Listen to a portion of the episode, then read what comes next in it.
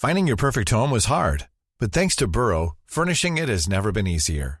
Burrow's easy to assemble modular sofas and sectionals are made from premium, durable materials, including stain and scratch resistant fabrics. So they're not just comfortable and stylish, they're built to last. Plus, every single Burrow order ships free right to your door.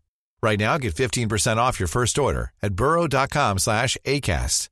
That's 15% off at burrow.com slash ACAST. Real spoilers powered by ReviewSTL.com. Warning the following film discussion will ruin the ending of any movie you haven't seen. Example Bruce Willis is dead at the end of The Sixth Sense. See how I ruined it for you? Just like that. Here are a few more. Soylent Green is people! I am your father. Get it? Real spoilers. You've been warned. Broadcasting from the lush but not lavish studios located in the basement of the O'Keefe Institute for Advanced Film Snarkitude, this is Real Spoilers, episode 451, the box office report for the week ending February 10th, 2019. Broadcasting from a radioactive bunker deep inside the bracket compound. This yeah. is Real Spoilers episode 451, the box office report. I don't I don't have a cool place. I have basement. That's yeah, right. That's the bedroom that I sleep in during the day is where I'm recording from. So the weather has uh, messed with us, and we are all via Skype. So if you thought we talked over each other a lot before, you ain't seen nothing yet. Yes, you are in for a treat. Or Kevin is, I guess, when he has to edit this. Oh man, I say, you know what? Maybe, maybe when someone's done making a point of talking or something, we could just leave a little pause. That way, in editing, I can delete the pauses, but it won't sound like a cluster of everyone on top of each other. We should do it like an audio commentary where we say our name first and then continue mm. with whatever our thought was. It shows our age difference. I was going to be like, it could be like a CB, like um, you know, like I, this movie should have made more money. Over. That's a good 10-4, buddy. Oh boy. So uh, I guess we should go around our um, metaphorical table and everyone introduce themselves. This is Joe. This is Kevin. And this is Tom. And uh, just some quick shameless plugs. Don't forget we're available on Apple Podcasts and Spotify. And uh, if you like what you hear, even when we have to do it on Skype, uh, you can swing by there and uh, leave us a review. It's very helpful. Uh, and you can also find us on Facebook at facebook.com uh, slash real spoilers and join the League of Show Sharers. People who were kind enough to join the league this week uh, Lane Levanway, Librarian Cynthia, Griffin Fox Smith, Ralph Tribble, Travis Tewitt, Chris James, Julianne Jordan, Tom Comiskey, Brent Smith, uh, Laura Connolly Quiddick, Ron Johnson, Chris Sanders, Timmy Tuzoons, Chris Magic Man, Tammy Sherman Powers, and Jason Weesey. So uh, thank you very much to, to you guys for sharing the most recent episodes. And uh, also, don't forget our Patreon account. Look at that. Kevin, I remembered without you giving me a look. yeah, I'm over there in like my ghost like uh, force form over there just to give me this like the evil eye. Yeah, side eye. Don't forget Patreon. Uh, Patreon.com slash real spoilers, where you get all sorts of bonus content for the low, low price of $5 a month, and it helps to cover uh, just our cost hosting and microphones and and uh, Skype connections. Ah, exactly. Things. Yeah, which hope we're we're gonna need them. Yeah, yeah. See, all you non-Patreon people, you should thank the Patreon people for the very existence of this episode. Exactly. I just uh, I just had to buy a couple of cables because we're going to start doing more video stuff. A little preview of, of things to come. But we set up a new TV in the war room, and uh, we have a, a webcam in there. And anyway, to do all the wiring, we needed to buy two extra cables, and it was only like twenty five bucks. But I mean, that's exactly what the Patreon covers is expenses for this show. It's not like the Patreon is just supporting that show. We do that to get money for this one and make this one happen. Yeah. So, uh, and we have some uh, some exciting things planned. Uh, for our Skype and future guests, and we, we do. Uh, it, might, it might benefit you to be a Patreon subscriber. Maybe. Just speaking of that, Joe and I on the last episode we reviewed Polar, the Mads Mikkelsen not John Wick movie on Netflix. But on that episode, we gave a little hint and a little preview to some of the things to come. So if you subscribe, go get started there. There's a backlog of episodes, reviews, commentaries, and uh, on the last episode we talk about a little bit of what's coming up. A little sneak peek, if you will. Well, don't make it sound dirty. Oh, it's all right. we don't. Our, our moral compass isn't here, so it's game on. That is true. so, uh, oh yeah, Patreon. Patreon is also unedited. So for for oh yeah, yeah, I should say that. That's fair. it is. Yeah, if you like real spoilers after dark, then you're in for a treat. Especially while watching Polar. especially when Joe's mic goes out. Yeah. Oh boy. So anyway, uh, that's what we do on Patreon, uh, and you can get a little sneak peek of, of things to come, and, and many more exciting things in 2019 happening. Awesome. Yeah. There's all of that. I guess we will now turn our eyes to the box office. I will assume Kevin has his advocates at the ready. Kevin, Yeah, you don't know what's what's going on over here, but uh, no, wait a minute. Um, I will say, I it, it's nice to be able to do this in shorts and no shoes. That's all. I haven't been able to experience that before. it's nice Well- to have to see you in shorts and no. Thank you very much. Yes, that's true. get your keep your hobbit feet over there, Joe. You know, you're not the first person to say that about my feet. So well, you are Italian, so that's what. Yeah, I also can only big pre- feet. I don't know. It's, you know. well. Anyway, yes, I have my backup The Abakai. correlation is true, by the way. Oh, okay. Uh, hobbit- anyway, yeah, yeah, Italians and hobbit feet. Yeah, we know. totally legit. We have hair on our toe knuckles. So the abacus is warmed up over here. I've always got my backup, luckily. And so uh, this weekend, the movie of the week is number one, but geez, it has fallen far from expectations. Analysts and the studio were expecting $50 million from the Lego movie 2, and it only opened to 30.5. What happened? That is so weird. People, I mean, people love the first one, and while I will say, uh, you know, we'll get into it in the, on the next episode. I don't think it was as good as the first one. I certainly think it was good. I think And- it was on par with the first one. Oh, I don't agree with that at all. Oh, um, all right. but uh, um, but it it was not like this wasn't cloudy with a chance of meatballs too. You know, But you're also you're coming off of one a successful, like, an extremely successful, you know, movie that that kicked off this whole franchise, and also it's you have all the properties, you have you know you still have Batman, you have all these new characters, all the stuff you see in the previews. Like I cannot see what would keep parents and kids away from this movie over the weekend. Uh, I mean, what it's and it's not going up against anything either. I mean, Aquaman has had its time in the sun, I guess, so to speak. I mean, so it's not like Aquaman was taking money away from this, and there's not another kids movie out right now. N- no, nothing. There's nothing on the the whole box office that would have stolen it away. I mean, this movie is number one, but yeah, it's not sharing it with anyone. So it's just crazy that people didn't turn out. Uh, do you think it's possible that the reviews, because uh, while people are saying that the movie is good, like it's getting decent reviews, but a lot of people are saying, you know, it's good, but it's not for kids. Like the story goes over their head. Like it really, there isn't a lot in it for kids. Do you think that I will be say, I took I took my daughter, and she wasn't a huge fan. Like I, I really enjoyed it, but she was not into it. I mean, she was into it, but she when we walked out, she said eh, it was fine. Yeah, I, But I mean, like she walks out of Lego Batman or the first Lego movie, and it's you know she's bouncing around talking about it. Yeah, I just that's the thing though. You know, opening weekend, you'd think that people would just go no matter what, but I wonder if some of the word of, of that from critics is scared. I, it's just a bizarre thing. I, I would wonder. never. I wonder if the Chris Pratt thing hurts it. I don't know. Yeah, I don't know. I, I mean, the, the time, her timing. Couldn't have been any better or worse, depending on who you talk to. And if you don't know what we're talking, we're talking about uh, Ellen Ellen Page calling him out on Twitter uh, for his church and things like that. Uh, so I, I mean, she she timed it right.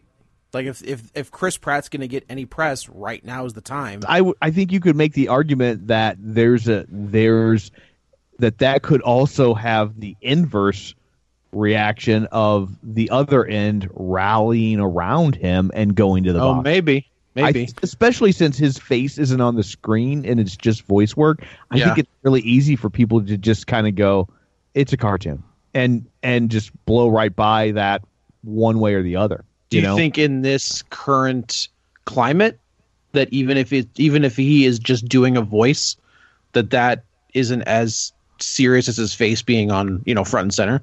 I I just don't think that this uh I don't know scandal topic, whatever you want to call it. I would call it a topic. I mean, it's not. yeah, I mean, I, I don't think that it's really impacted the the public that much. I mean, honestly, like I've seen more discussion about Liam Neeson's comments than I have about Chris Pratt. that's probably Yeah. true. I haven't seen any backlash over this. I've seen articles and things, but I haven't seen any specific backlash over Pratt. The thing that's interesting about this too, so the deal is, is that basically Chris Pratt is super religious. Everyone knows this. He talks about God. He talks about his faith all the time. I mean, he is a very religious church going person. And for the most part, unless you're a part of very modern, like, you know, faiths and, and Christianity, I mean, most churches are anti-gay, not in a Westboro Baptist way, but if you are religious, most of them do not support LGBT. So, like, I don't even know that this is a headline. They basically just said Chris Pratt goes to church. Well, I think what Ellen Page said is that he donates money to this church that the church supports conversion therapy. And that's kind Oh. of that's kind of where Currently, or it has in the past. That I, I cannot. I don't know. Because the article Yeah. Read made it sound the- like it, it used to, or it, you know, like it was phrased in a way that made it sound like it was a past tense thing. Oh, well, that's very possible. But even even the mention of conversion therapy, at, at this point, is like you know that's red flag big time. If a person is donating money to a church that's, that supports that kind of idiotic thing, Yeah, I just the thing is though, like like Tom was saying earlier, I don't think that this. The thing is, it's like this is the Lego movie. This is a kids movie. Sure, kids love sure. Legos. Kids love these characters. They love the first movie. Like I just don't see them telling Timmy like we're not going because Chris Pratt, one of the voice actors that you've never heard of in this movie, goes to church. Like you know, I just I don't think this has any bearing on it. I, don't, really I- don't. again, I I don't think it was the going to church. It was the donating of money to the church that was the issue. Well, of course, no, no. I just mean like they're not explaining that to six-year-old Timmy. Sure. Like, No, like. I, I just, I, what I'm saying is that if Chris Pratt had personally done something, if he had showed up at a Westboro Baptist rally, like if if he had done that, it's a whole Are those different guys still a thing? Is that still a thing? Yeah, they're always a thing. All right, but I know that what's what's her name booked, and she It's was getting Till, till that dad dies is my guess. Didn't the dad die? Did he? I think the old I think the old man's dead. I don't know. thought It's still around.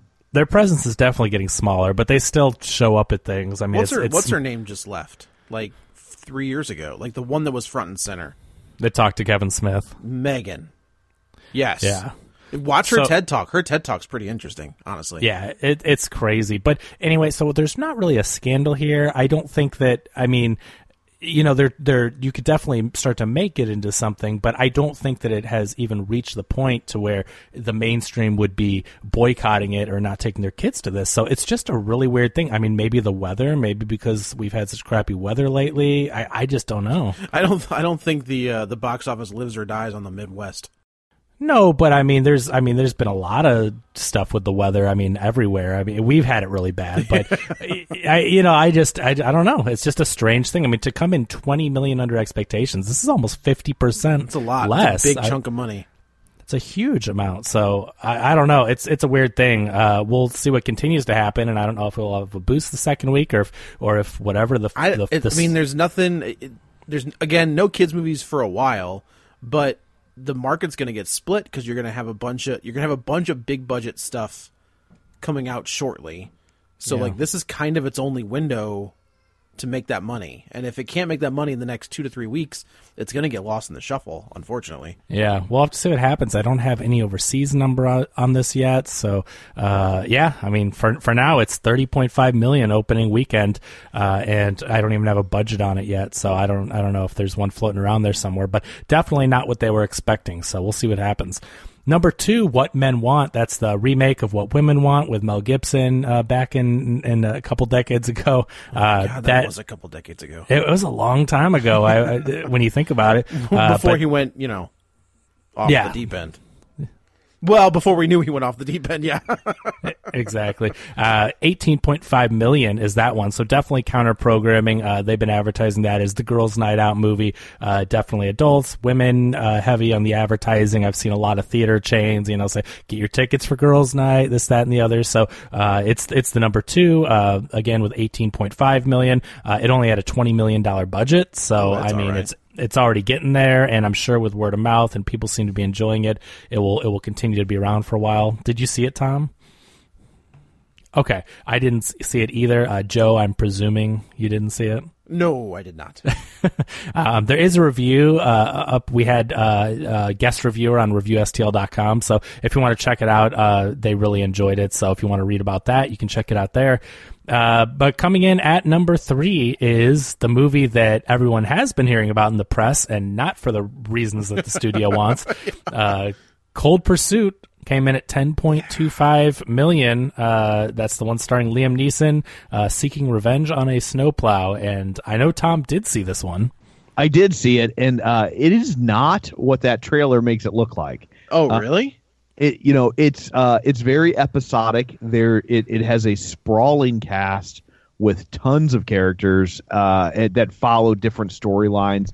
Liam Neeson disappears from this film for large portions of it. I'm sure Was the he producers taken? are, are thankful for that. Yeah, it's it's not really um like he's not really necessarily the driving force of the movie, uh, even though it starts with you know his son being uh, killed by uh, gangster types in a some sort of a convoluted drug heist, and uh, and he decides he's going to go and and get revenge. But have you ever seen? Uh, did were either did you either of you guys watch Mash very much? No. I mean, I would catch episodes every once in a while. Yeah. do you remember the episode of MASH where it was like I think it was like Hawkeye wanted like he needed like a winter coat or long johns or something, and he like and he's trying to barter for them, and so like somebody wants to go to the dentist, and so he goes to make a deal with the dentist, but the dentist want, needs a pass to Tokyo, so then he goes to Henry.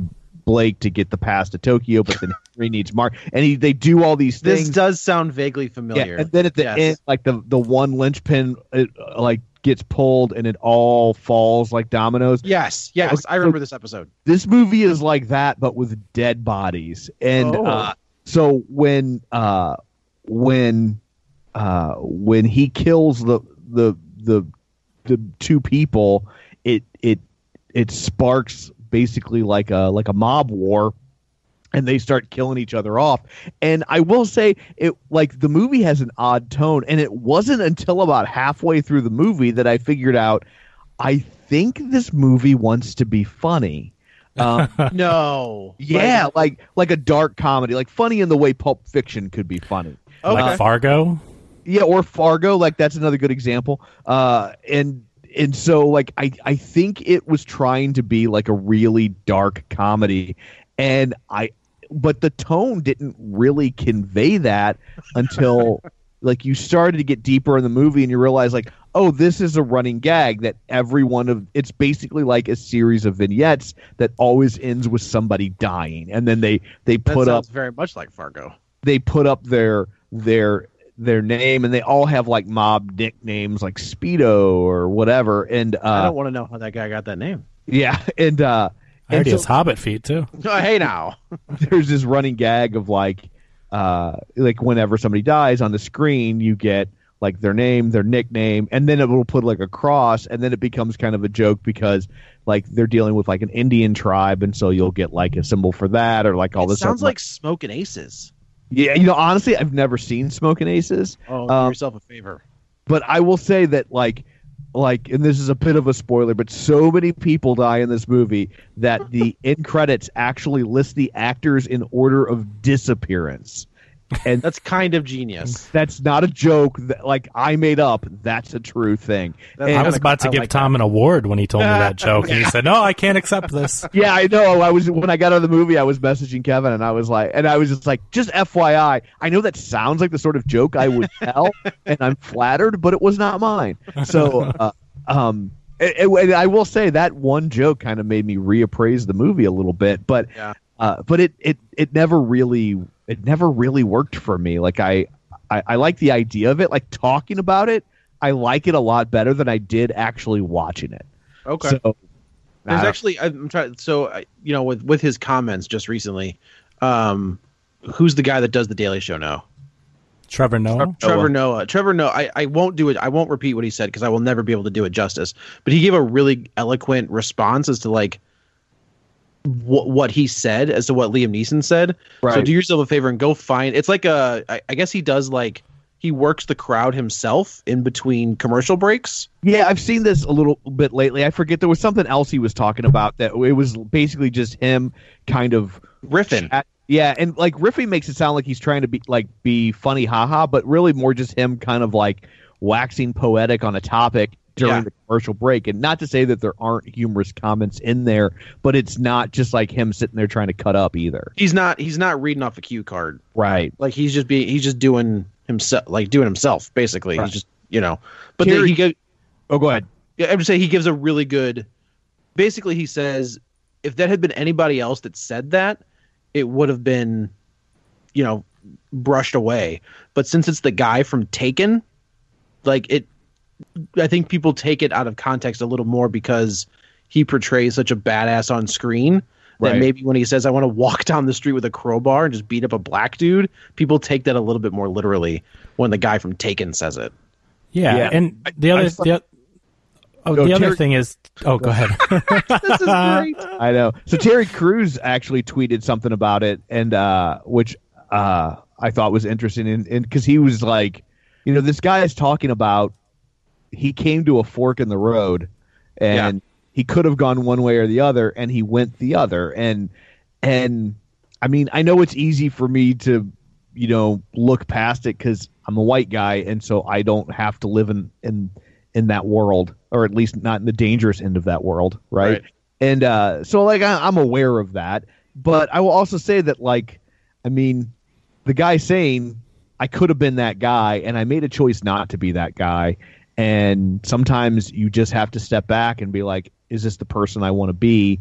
and and behave differently. And it was an ugly place that he was in, but he did not stay in that place. No, and I mean, I, I get the reaction from a from a point of anger. Like he was angry and he didn't know what to do with it. And you're right, he could have made a choice and went option A or option B, and luckily he chose the option A, which was the way to go. I want to talk about the Right. Uh, movie and the box office effect or the effects it had on the box office. This is the guy that, you know, back in 2009 did Taken before anyone knew what it was. And Taken made $24.7 million. Taken 2 made $49 million. Nonstop made $28 million. Taken 3 made $39 million. Um, I'm trying to see if any, the commuter made. Wait, which was the which was taken three? Oh, I have, I'm guessing. Was that when the daughter and the wife get taken? Sure, probably. Or is there a point where he gets taken and they help him? That, Is that- should have been that should be Yeah. four. I have n- Oh. no idea, but And these numbers you're giving Kevin are opening weekend numbers, not oh total. yeah, yeah, exactly. Because just just uh, thank you, just against the opening weekend of this one, and uh, even even the movie The Commuter, which was totally different. But I mean, uh, you know, from the Taken stuff, like it was that weird train movie that we covered, but it opened to thirteen point seven million. And here we have Cold Pursuit only opening to 10 million, or I'm sorry, uh, 10.2 million. So it's like, I, I have to say that, that press junket thing, I think really had an effect on this movie. It's hard. it's hard to say because I still don't feel like that really broke through to become a full fledged scandal. I mean, it's it probably took a bite, I, but I also feel like there's some of it of of people that are just kind of like, I, I've seen this movie now. Like, I mean, Liam Neeson in a movie like this has become a punchline, Sure, Sure. sure. and and I think that people are just kind of getting kind of tired of it. And I and I think that was one of the mistakes they made with the marketing of this movie is they I think they went the safe route and went like, "Hey, it's it's taken on a snowplow." And one, I think people thought that was ridiculous because ultimately, the snowplow plays like very little role in the movie. It's not like he's really like consistently using it as a weapon or something. He just happens to be a guy that drives a snowplow in a mountain town, you know. right. Uh, but uh, but yeah, that that trailer made it look like an elevator pitch of taking on a snowplow, and I think people were just kind of like, "That's ridiculous," and and we've seen this movie a million times, and you've run out of permutations, and I'm out. And I think, but I also will say, I think the comments that he made, anybody that was like on the fence but leaning towards no, I think is real easy to just be like, eh, no, I'm good. yeah, yeah i you know it's it's it's tough i'm sure for any actor who wants to have some sort of an honest persona to, because everything everything they say is going to be scrutinized down to the letter and maybe they can't be as honest as they want to be anymore You Yeah. know, like just I mean, he was just answering a question. Like I feel like he was telling not that I'm not defending him, but he was telling a story that came from somewhere pretty, you know, that we hadn't heard before, or somewhere from pretty deep inside of him. And Well, it, this the, the, the headline says, you know, Liam Neeson wants to beat up a black dude with a crowbar. Yeah, and this movie's entirely about bloodlust and a, a, a thirst for vengeance. And so I think he's trying to say, like, hey, I've been in a place that this character was at to where, like, I had, you know, I had, had this desire, and then when cooler heads prevailed, I was like, that was dumb. Right, right. And unfortunately, it cost him at the box office. But Yeah. or did it? You know, like this is this will have a life on VOD and DVD, just like everything else. You know, I don't think these mo- these movies that he makes don't lose money, do they?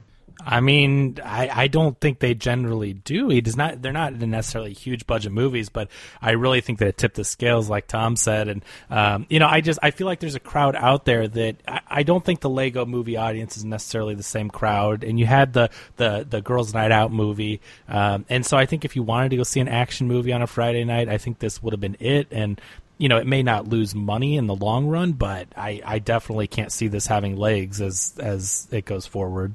And I thought he was retiring from action movies. Wasn't that the deal? Well, you know, here's the thing: this isn't really an action movie. Like if you if you if you see the movie, that then now I get that you don't get that because the trailer doesn't convey that, you know. But this really isn't an action movie. Like I like at the beginning, I was even like, even when he does uh have you know is killing somebody or whatever like there's not a whole lot of like choreographed fight scenes like there's sometimes where it just kind of pans away Right. and and i was just like is he so old he can't do this anymore Maybe. and uh i mean there is that thing on i mean they've always worked around his age there's that clip on youtube and it's something like uh 27 edits for liam neeson to jump a fence and and it like you don't realize it when you're watching the movie because it's from like i think taken two or three because the movie is very si- stylized and, Right. and and shaky cam and and uh but like you just see this clip and it's like 15 seconds long of him jumping a fence and there are so many edits in it it's brutal That's funny. and when you just see it and just isolated like that you're like this is ludicrous At this, Uh, at, at this point, they're just going to have him run through the fence. yeah Well, but there, but that's not what this movie is. This movie isn't an action movie. It's kind of a dark comedy, revenge, Fargo esque uh, thriller of sorts, and it it it's not really living and dying on, uh, you know, on action. Yeah, it's it's all perception. That's what the commuter was. Yeah, that's true. I mean, but this movie, like Tom said, it's it's being painted as the studio is getting ner- got nervous with their tracking and and how they thought it would perform, and so they thought their best bet to make money was to edit it into Taken Four, and uh, and that and that's not what it is. So it's a bait and switch anyway. But people are expecting action, and then I, I think it did go the other way, where you know a lot of people are sick of it by now too. So uh, it, it's just a mess. The whole thing is kind of a mess. Uh, I mean, where did you land on it, Tom? Was it okay, or where? It was okay. Like I, I, if I stumbled across it again, I wonder if I would have a different reaction, kind of knowing what it's trying to do. I, I do wonder if this is a movie that that will find a second life on home video, just because people will stumble across it thinking it's a taken knockoff, and when they realize it's not, you know, they they they might find that refreshing. Yeah, that's interesting. Um, speaking of editing, real quick, uh, did you guys have you guys seen the video on Bohemian Rhapsody about editing? No. No, So it's interesting. So Bohemian Rhapsody is nominated for a ton of Oscars. Uh, it's also winning awards left and right, and there's a lot of people upset, whether it be Bryan Singer, uh, you know, people mad at Bryan Singer, or just saying like, you know, it's an entertaining movie, but it's not the best movie of the year, so on and so forth. But so there's a clip from Bohemian Rhapsody when they're meeting with like, you know, the character that Littlefinger plays, and the whole band is sitting around at lunch, and they're having a discussion, and the editing in this clip is atrocious. Like it just won best editing at an awards presentation, you know, from some group. And like there's this clip going around where they have to cut it, talk about Liam Neeson jumping a fence. Like this this lunch scene has more cuts in it and they're just sitting at a table. Like every time someone speaks or like looks at a person, they have to cut to them. So like instead of holding on the person for more than one line of dialogue, it is like it's like talk, cut, talk, cut, talk, cut, and like it it like gives you a seizure looking at it because when you when you're looking at how much that it jumps around, like it, it really was giving me a headache. So uh, Was that in the movie? yeah, it's it's a scene from the movie. It's not like a parody thing. It's like literally a scene from it. Um, I guess someone edited a screener or whatever that they got, but uh, it's bad. It's really bad as far as editing goes. And like, I, I don't understand how that is getting as much praise. I mean, like, look, I, I dug the movie. It was fun, but I don't like. And as far as awards go, I do believe that Rami Malek deserves to be nominated for Best Actor. But other than that, I don't. I don't get it. I don't Yeah. get how much money they dumped into I think making sure this thing is where it is. I, it has no business being in any any of these categories except for Rami Malek. I, I I agree with you. I, I think that it was entertaining. I think there's a lot of problems with it. It's definitely not the best movie, um, and there's a lot of competition out there. But I think it comes to exactly what you said. I think their people wined and dined. Uh, they gave the Hol- they you know gave the Hollywood foreign press a ton of money and gifts and trips and presents, and I think they're just going all out on it. And it's it's just becoming kind of this like popularity award uh, overall for Right, all all right. the things that's now made on it. Made a ton of money. People love the music of Queen, but it's like that's what the movie is. Like without that music, it's not like the movie did anything phenomenal. It's like yeah, it, it has think- great music. I think Dan compared it to it's like a dude's version of Mamma Mia. You know, and that's what it is. And I'm, i think I'm- i I'm made fine that with comparison. Did you? Yeah. Okay, but like, even down to in the first Mamma Mia, at the end, they're like, "Hey, here are three songs we didn't cram into the movie. We're just going to stand here and sing them." And like that, I mean, that's what this movie does, right? They're like, "Oh, hey, here's uh here's twenty minutes of live aid, Right, it- you right, know, here's We we missed here's we are the champions. Here, we'll throw that in there real quick. but quick. here's Yeah. and here's the thing too. And how many Oscars is Mamma Mia nominated for? uh, Meryl Streep maybe. Yeah, I mean maybe a couple. I just, I just, I just assume that she gets nominated no matter what. right. it's But that's the that's the thing though. So it's like this that's the problem and it's a shame that it's getting so much backlash and if listeners liked it, that's not the problem. And I think everything on the We Yes, everyone on the We liked it. Exactly. Everyone on the podcast I think enjoyed it for the most part, but there's a difference between a movie that is enjoyable, entertaining, does a good job, you know, with keeping your attention, uses the the already established great music well, uh, and then being the best film of the year, the best performance, the best editing, the best direct. It's like there's a difference. There's the, there's the, there's Tom Sawyer book, and then there's the Gold Key version of the Tom of Tom Sawyer. You know, like that's what this is. same movie with all the same story, but they subbed in the music of like Nickelback. Yeah. oh my god! Somebody would be walking out of this movie saying it's amazing. No. And I don't even say it to be like, oh, we're making fun of Nickelback. So, but I'm just saying, like, if you took out the music of Queen, or even put in a better classic rock band from that, or a different classic rock band from that era, Easy lemon squeezy. yeah, like, like, like, let's say it was like the music of Styx. Yeah. you know, I like Styx, and but I don't think for the average consumer you can go as deep on Styx. REO, songs. REO Speedwagon. Yeah, you could go as deep for on Styx or REO Speedwagon songs. If if you subbed in REO Speedwagon songs, nobody they wouldn't be walking out of that movie saying how much fun they had. Yeah, it's it's it's exact. I think the comparison to Mamma Mia. I mean, and, and I'm not. I don't think I'm just saying it because I said that before. But I mean, that's the best comparison because yeah, Mamma Mia is entertaining for people that love Mamma Mia because they have great songs and they're clever with the way they make music videos. But it's just music videos strung along. Like you've got you've Right. got ABBA, you've got ABBA, you've got Mamma Mia, and then here you have Queen with Bohemian Rhapsody. They're a great band with great music, and so you make a bunch of music video montages, and 30 minutes of it is just a recreation of a of a concert. That's not a movie. It's a you know, it, it's just it's Yeah. just frustrating. And it, and and it's a shot for shot recreation. Yeah, it's not like they were. It's not like they were going outside the scope of what Yeah. actually happened. They were. You know, Yeah. It's like Zack Snyder doing Watchmen. yeah, one third. As much as I like Watchmen, it's Well, not and- like he stretched himself. and it's recreating like the same like camera angles and everything Right, from right. the original Live Aid. So it's not even like Artistic. They gave, yeah, they didn't like, hey, let's you know make you feel like you're on stage or whatever. It was like let's recreate Live Aid shot for shot, And It's and crazy that they're going to put the the performance on the DVD. yeah, Like, wh- wh- Yeah. Mm-hmm. I don't think you understand how this works. So it's it's just kind of a cluster, and, and it's just one more reason why people. I mean, if they're already not mad about the Oscars enough, and we talked about it last week, it's like now people are like, seriously, if you're going to give all these high awards to Bohemian Rhapsody, and it's they're just people are really And then you've got the whole Bryan Singer problem. right. That's on top Like, of all that. Yeah. Yeah, the fact that he was even mentioned for Guardians Three blows my mind. No way. Is that real? I I, thought that was a joke. Yeah, I don't think. I think All that I was, saw was all I saw was the headline, and I didn't even bother clicking No. it because I couldn't believe that it was it could have Yeah, been real. It's not. I think they were they that was tongue in cheek of like okay. oh James Whew. too controversial. Let's get somebody like Yeah. I I, okay, that makes more sense. I, all I saw was like him with the Guardians. And I was like, nope, nope, no, no. I'm not going to look at it. I'm not even going to bother with it. yeah. So But I, I did like that. What's it that uh, Taika Waititi said? No, I know. I yeah. I just re- I retweeted that too. I'm like, he's awesome. That dude's great. He's like, nope, that's James' movie. End of that's story. James' movie. But I'll go do something else. Yeah. So we'll see what happens. But anyway, Cold Pursuit, definitely not what they were expecting or hoping for. So we'll see what that, it'll be interesting in coming weeks to see what it does, but not helped by Liam Neeson's remarks, certainly. What's gonna? I mean, next week is Battle Angel and Happy Death Day to you. Like those are two. Yeah, it's done. I don't. I don't know what Battle Angel is gonna do, but I think Happy Death Day is gonna pull a big chunk of that away from both those movies. Oh yeah, I mean, Cold. It's yeah, it's done. It'll be it'll be interesting to see how far it drops. But um, let's talk about a movie that is making money. Have you guys heard of The Upside, starring Bryan Cranston and Kevin Hart? Uh, I believe that didn't STX pay four million dollars? yeah, I believe they paid four million dollars, and in week five it made seven million dollars.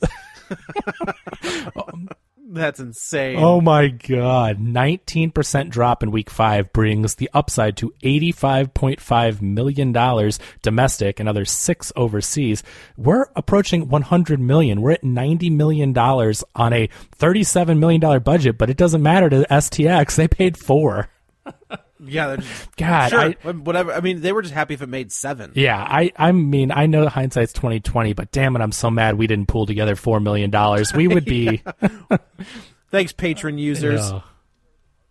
Yeah, That's true. Yeah. But uh, anyway, so good for that movie. And I mean, I Tom talked about it, and, and you probably heard about it on our previous episodes. But you know, it's a good little feel good movie that people wanted to see, and they showed up with their wallets. So uh, good for that one. I wonder, like, I wonder what, I wonder what else of the Weinstein's is floating around out there.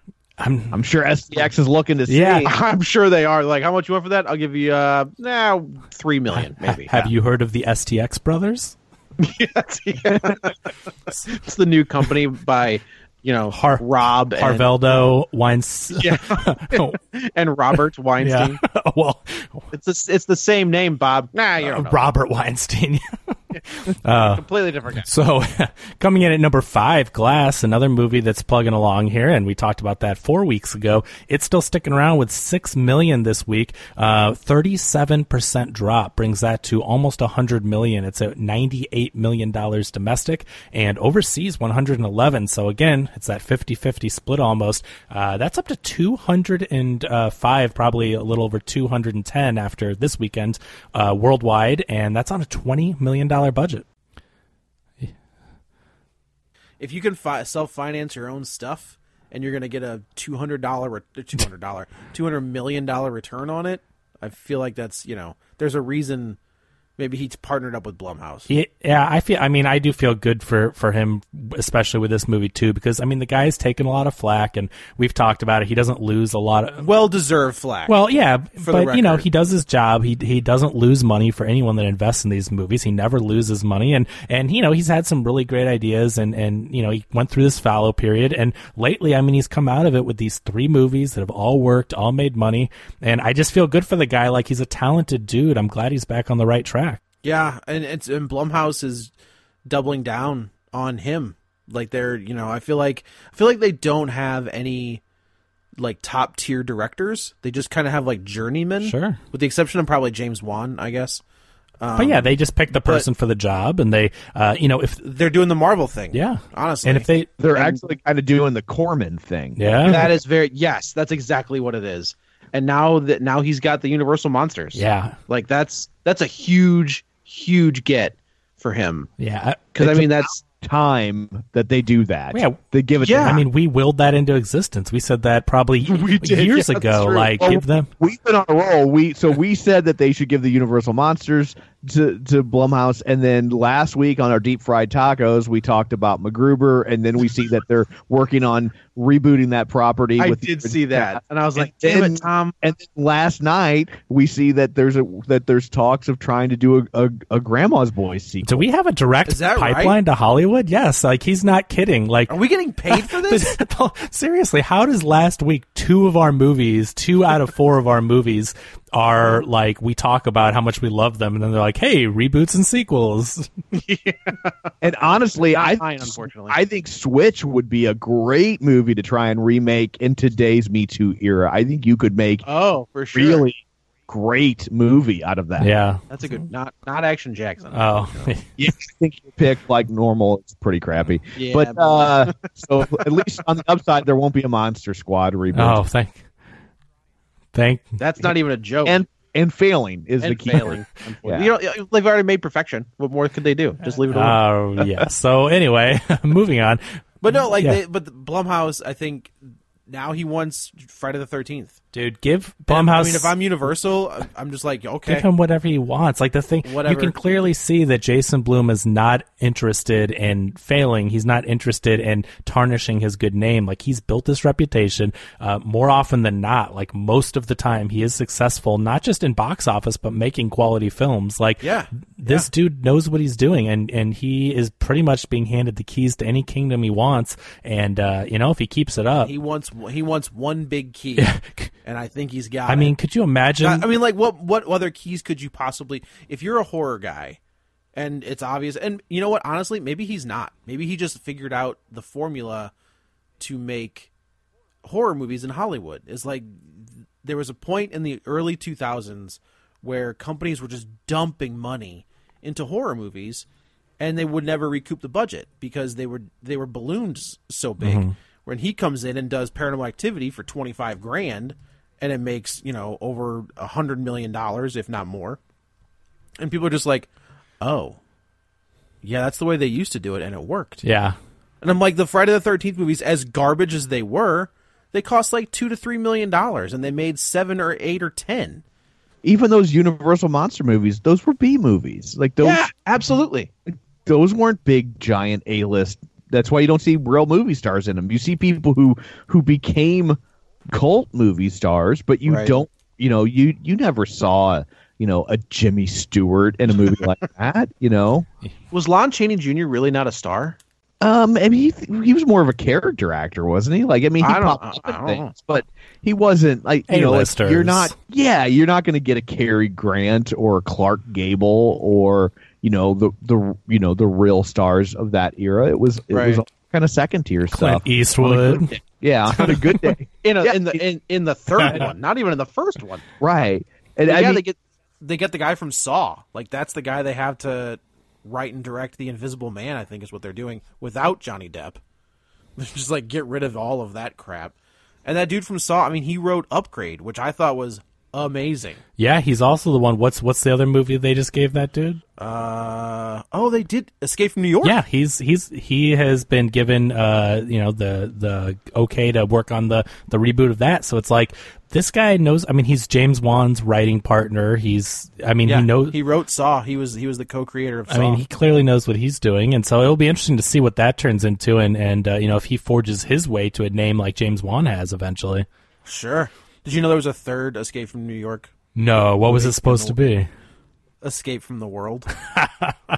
Oh boy, And I, I don't know. I don't. There's no real details. Just that like there was a working title, and Kurt Russell and John Carpenter were both. In. you know why it didn't happen? Escape from L.A.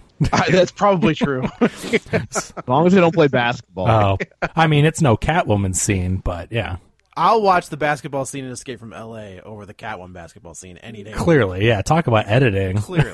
Yeah. No kidding. Yeah. Uh, coming in at number six is actually uh, speaking of horror films. Uh, there's one opening uh, uh, called The Prodigy that made five point four million dollars, and uh, it's only on a six million dollar budget, so it's following that kind of formula. Uh, what do we know about this? I don't know anything. Evil kid.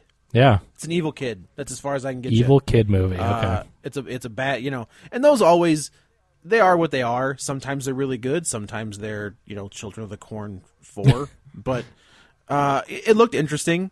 Is like the kid. The kid's just a you know. It kind of looks like the Omen, but the remake of the Omen, not the good one. Hey, you know, I'm reading the synopsis here. It starts with get this: Sarah and John Bloom. Hey, Oh, there has they had to have known what they were doing there. Yeah, absolutely. That's hilarious. Sarah and John Bloom are thrilled when their young son Miles starts to show signs of rapid development and extreme intelligence. Their family bliss soon turns to a living nightmare when Miles's behavior becomes increasingly erratic and violent by his eighth birthday. After seeking help from the two experts, or from two experts, Sarah is horrified to learn that her beloved prodigy may be under the grip of a dark and supernatural force. All right, whatever. So, uh, I mean, I'm always you know, it's a, it's a horror. Yeah. movie. I'll catch it. I'll catch it when it comes out on video. Yeah, so you'll have to let us know how that is. But I mean, it made about six million dollars on its six million dollar budget, and that's just domestic. So hey, I mean, I really wonder what that evil Superman budget is. yeah, I don't know. Well, well, Like, I'm curious as to what they're like, how far they're gonna go with that budget. You know, like if they're gonna keep it, uh, like let your mind figure out what he's doing, or if they're actually gonna show him like you know I'm sure. being a jerk. I'm sure that it's going to be on par with what was that uh, Office movie that James Gunn produced? The Belko, Belko experiment. experiment. I mean, again, it's it's Yeah. James Gunn producing it. He's not directing it, uh, so I'm guessing it's. That was a fun movie. Oh too. yeah, absolutely. But like Bel- Yeah, that. experiment, guess the budget on that if you had to say Uh, five. five million dollars. Yeah. So It was. I mean, it's it's it's in it's you know no main no big actors set in a office building. Yeah, it was cool. I mean, so I'm I'm guessing they're going to do something in that five to ten million dollar arena, and uh, yeah, we'll see what happens. But uh, coming in at number seven, Green Book, still uh, sticking around with the Oscar buzz. Um, taking small drops. It made 3.5 million, which is a 19% drop, bringing it to 61.4 million dollars domestic. Uh, as of right now, we've got about uh, 25 overseas, so we're approaching 90 million worldwide on a 23 million dollar budget. And I mean, That guy's all over the place. uh, which one? The main guy. Mahershala Ali? Mortensen. Oh, because he's Yeah. doing True Detective, yeah. Well, yeah. Now and then he's got Battle Angel coming out next week. Yeah, so I mean, the thing with Green Book is uh, it, it's getting a lot of buzz for uh, Oscars, and so a lot, you know, there's the, it, the who's going to win the Oscar at this point is anyone's guess. Nobody knows, but it's like you've got Green Book for Best Picture, uh, you've got you know uh, Mahershala, you've got Viggo Mortensen as a front runner for Best Actor, and like so people are saying it's going to be Rami. Oh no, it might be Viggo. Like it, it- it's really hard to say at this point, um, but a lot of people are saying well the Academy might be leaning more towards Viggo as a winner. Um, I so Are they not looking at Christian Bale at all? no, he's he's in the running too. Uh, Oh, okay. but uh, you know, so it's really hard to say who's going to win. But Green Book's still making a ton of money. Um, uh, and you know, the the thing is, I don't know if you realized, but that movie is directed by Peter Farrelly. Of the Farrelly brothers? Yes. Oh. No, like it's no one's talking about it, and, and rightfully so. I don't think you naturally want to attach his name, you know, just because of the movies he's made in the past. But I mean, he kind of trying to go the Adam McKay route and start to make more serious movies that still have that humor injected. But yeah, I mean, we're talking about Dumb and Dumber. There's something about Mary. All all those Farrelly Brothers movies. What was that Um, really bad one with Matt Damon and Greg Kinnear? Stuck on you. Oh. Yeah. So I mean, but anyway, uh, so that may you know surprise some people and, and beat Rami and uh, Christian Bale and and you know get a, a lot of the awards. So it's just really hard to say what's going to happen. But uh, making money definitely, and and uh, you know well surpassing its budget. So we'll see. Number eight, Aquaman. Though speaking of Aquaman, jeez, week nine, and it is coming out I think on Blu-ray and digital next month in March, if I'm not Uh, mistaken. yeah, I think you're right. Yeah. Uh, they, just, know, they it- just released the details of what's going to be on the Blu-ray. Yeah, so I mean, it's it's just about to drop out of the top ten, and so give it about a month to come out, and uh, it made another three point three million, which is a thirty two percent drop. It is up to three hundred and twenty eight point five million dollars domestic, and overseas approaching eight hundred million dollars. So uh, we're God. we're up over one point one billion dollars worldwide, and uh, we're getting a spinoff. Yeah, what a weird. Not Mera, not you know Right. The trench. I- it's so, so- like the creepy sub subatomic or not subatomic, but like sub level monsters. Like that's what happens when your movie makes 1.1 billion. Like I thought the same thing. Like that scene was really cool. I mean, I think it's an interesting concept. James Wan did his horror thing. It looked great. But right, you're thinking like, oh, we're gonna get the Mera movie, and then that's you know get the female empowerment, and she can kick ass and all this. And it's like there's all these characters you could choose, and it's like the Trench movie. Right. Yeah, that's that's what I want to see. I mean, like it is in James Wan's wheelhouse. I get Right. that. He won't direct it. I bet he'll. No, no, hell he'll produce no. it. But I mean, like, yeah. he'll produce it for sure. yeah. Uh, they're not going to let him go. at this Yeah, point. he's he's. Go- no I mean, way. after this movie, yeah, I mean, this guy's the limit. If it weren't already, like this guy's locked down. Yeah. uh, you know, he's already done the Fast and Furious thing. Now he's doing Aquaman. Like he's, I. It's going to be crazy to see what he does next. But certainly, I don't. Aquaman two. Yeah, I don't think it will be the trench movie. Uh, but we'll won't. we'll see what happens there, though. I mean, it could be really interesting. It's just a weird leap from Aquaman to that little side note. Yeah, it's like they don't have. Uh, okay, so the, I've read. I like they are a newer thing from the comics, Mm-hmm. and there's not a lot of story to them. Like they don't like what you see in Aquaman in the movie is basically all that we know. I I figured, yeah. I mean, it, again, it's interesting, but it's like, man, I, I haven't heard a lot of people clamoring for, oh, if this works, maybe we'll get our trench movie. Oh. you, you would think that with the Probable success of Captain Marvel, they're just gonna be like, well, why don't we just make a Mera movie? Uh, Mera's so awesome. I mean, she's she's so good. I mean, um, Atlanna's good. I mean, Nicole Kidman kicks ass in that movie. Yeah. Like you've Oh, got yeah. you've got two female characters who are awesome and just just totally kick ass in that movie. So it's interesting they didn't go that route to do, uh, like you said, the you know to combat the Captain Marvel over there or. Um, uh, Red Sonja, which is going to be coming out, uh, you know. So I mean, of- ugh. I mean, this is the perfect place to give that kind of a spin-off. So we'll see what continues to happen. One movie that is going to get spin-offs, and I think nine or ten of them are greenlit now. Spider-Man Into the Spider-Verse with another 3.2 million, a 30% drop in week nine, and 100 and we'll call it 180 million dollars domestic, and uh, and another 172 before the weekend overseas. So 350 million on a 90. That's a win. There is talk of rebooting the Ultimate Universe now. Oh. Uh, Donny Cates, who is kind of like Marvel's newest uh, Wonder Kid, Yeah. um, has said in an interview, he's like, I would love to reboot the whole universe and try it again. And I mean, like those those early Ultimate books, if you've never read them, and you, I think they're they're excellent for people trying to get into comics. which was They're- their whole reason for existence. Abs- absolutely and they had up and coming talent like talent who hadn't really worked on superhero books before uh, like brian bendis and mark bagley who was a spider-man guy um, mark millar andy kubert uh, and then I think it was the same creative team. I mean, so it was Spider Man, the X Men, the Ultimates, which is the Avengers, and then the Ultimate Fantastic Four. So it's just like if you ever wanted to get into Spider Man and you have no idea where to start, that's where to start. Yeah, the Ultimates are awesome. Oh, the, every they're they've had some misses, but those initial those four titles were amazing. Ultimate Like, they- Spider-Man is great. Oh, Ultimate Spider-Man is one of the few books that I think was good from issue one till it ended. Yeah, I mean- like there are some there are some fallow points, but they're few and far between. Sure. Yeah, that's that's definitely an awesome book, and you're right. A lot of that Ultimate stuff is great. So it will be interesting. And if you see. like the and if you like the MCU, this is where they got. It. I mean, that's. I mean, yeah. like spe- the the Ultimates book is the Avengers. Yeah, and especially like with, I mean, that's on Spider-Man, Brian Michael Bendis. So you know Oh, he's yeah, he's responsible for consulting on a lot of the Marvel stuff, uh, and and for Spider-Man. So they're pulling a lot of stuff from that book into the universe. Yes. So anyway, uh, we'll see what happens with those, but it's making money. Uh, it will be interesting to see what spin-offs uh, are are going to come out first and, and what they continue to do with it. But uh, everyone singing its praises. And rounding out the top ten, uh, I think this is Joe's favorite movie so far of 2019, Miss Bala. Oh yeah, I couldn't wait. That's uh, isn't that Gina Carano in like a spy or some kind of action thriller type movie? if it is, you sold me at Gina Carano. There you go. I I need to be I don't on think board. it is though. I think I think this is the guy. I, I don't think it's Gina. It's Carano, not Gina but Carano.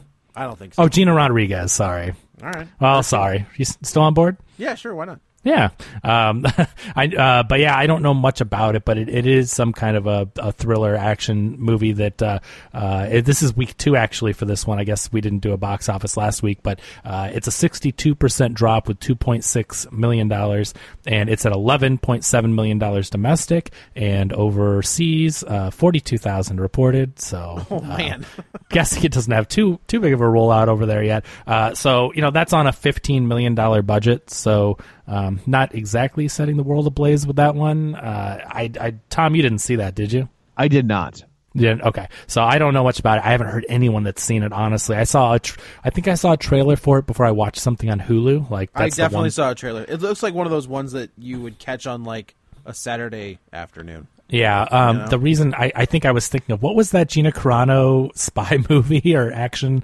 spy Uh, movie? That's what I was- which is really Haywire- good. That's what I was thinking of exactly. It kind of, for whatever reason, reminded me of that. And uh, so, yeah, I don't That's know a, anything. That's a Steven Soderbergh movie. Yeah, there you go. So, yeah, no, I liked it. That was good. No, that's a good um, but uh, the director, uh, Miss Bala's director, is uh, Catherine Hardwicke. So, you know, she did the Twilight movie. Red Riding Hood. Do you remember that uh, with Amanda Oh. Seyfried? Yes. Oh boy! Yikes! With a side of yikes. I totally forgot that she had done that movie. Um, the the first movies that she started off doing, she did thirteen with Evan Rachel Wood. I mean, that was. Is thought that the one with the two was good. girls? Yeah, yeah. That movie But messed me up. That was crazy. Yeah, that was a crazy movie. Like that was her first movie. Uh, made ten million on a two million dollar budget, and then she did Lords of Dogtown, which was was praised. Oh, that's a good uh, movie. the- that's a good movie. So then she went into the Twilight and Red Riding Hood, and uh, she, she did a movie called Plush, which I, I've never seen. So anyway, um, unfortunately, it doesn't look like this will be her comeback. So she's gonna have to start working for Blumhouse or something. She's you know, I will say Dan said that the guy that needs to be at Blumhouse is uh, De Palma. oh yeah, totally. Like, give, give De Palma ten million bucks and let him go make whatever you know weird drama he wants. Through you know, and it'll. I feel like that's a dude that is prime for a comeback as well. Also, I'm kind of Is- a, I'm a De Palma nerd, but Sure. Uh, is he retired? Does he make movies anymore? uh, no, he's got something in the pipeline, and he just actually, if you ever see his, there's a doc. I think it's Yeah. just called De Palma. yeah. And it is fascinating because he poops on his own stuff. Really? He was like, "Yeah, that wasn't really a good movie. I don't know what I was thinking when I made that." we saw like Black, like Black Dahlia, which is not good. Um, Well, uh, apparently, and I, I maybe we just missed this one, or, or or maybe it's not out here in the U.S. yet. But uh, apparently, Brian De Palma directed a movie called Domino with uh, Jaime Lannister from Game of Thrones. I don't think it's out yet. Okay, so I think that's, coming. Yeah, That's his first since 2012 when he directed Passion. I don't even know what that is. Yeah, uh, Rachel McAdams, Noomi Rapace. Oh, So yeah, I don't, I can't even yeah, he, he's a.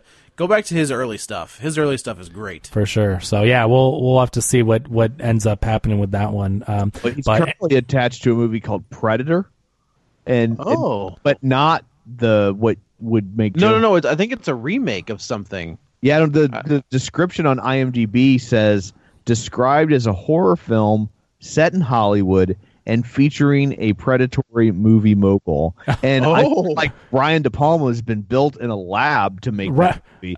I was no gonna say. kidding. As much as he loves classic Hollywood, and then you set it against um, a modern topic like that, like that, that could be a winner. That could. Oh, be absolutely. winner. And I mean, he did the Black Dahlia, so Which is that well, okay. That movie is garbage. yeah. That should have worked. Like that the the idea of De Palma doing uh, a movie around those that murder Yeah. in 1930s Hollywood should have worked. But instead of focusing on th- the murder, he focused on everybody else like what it did to people. Mm-hmm. Like the I think Aaron Eckhart plays the detective who was like in and like he goes crazy because he can't solve the case. And I was like, I don't give a crap about that guy. like, just tell, like, work up the the horror. You know, like almost like Zodiac, where like they don't really tell you what happened, and there's no resolution to that movie. But it's to me, it was so enthralling and engaging. I didn't care. Yeah. That's my favorite serial killer, Tom. Well, there you go. To go back So- to that discussion. Yeah. So uh, anyway, that is the box office. Well, thank you, Kevin. You're welcome. I guess uh, that's it for this one. Let's uh, let's go around the table and everyone can say where to find them. This is Joe. You can follow me on the Twitter at Joey Butts, B U T T S 21. This is Kevin. Follow me on Twitter at Kevin R. Brackett. And this is Tom. You can follow me on Twitter at Roger Kubert or on Facebook at facebook.com slash Tom O'Keefe. Uh, you can follow the show online at Real Spoilers on Twitter or on Facebook at facebook.com slash Real Spoilers. While you're there, join the League of Show Shares. And don't forget about our Patreon account at patreon.com slash Real Spoilers. So uh, that's it for this one. Coming up on the next one, we will tackle Lego Movie 2, the second part. So until then, you've been warned.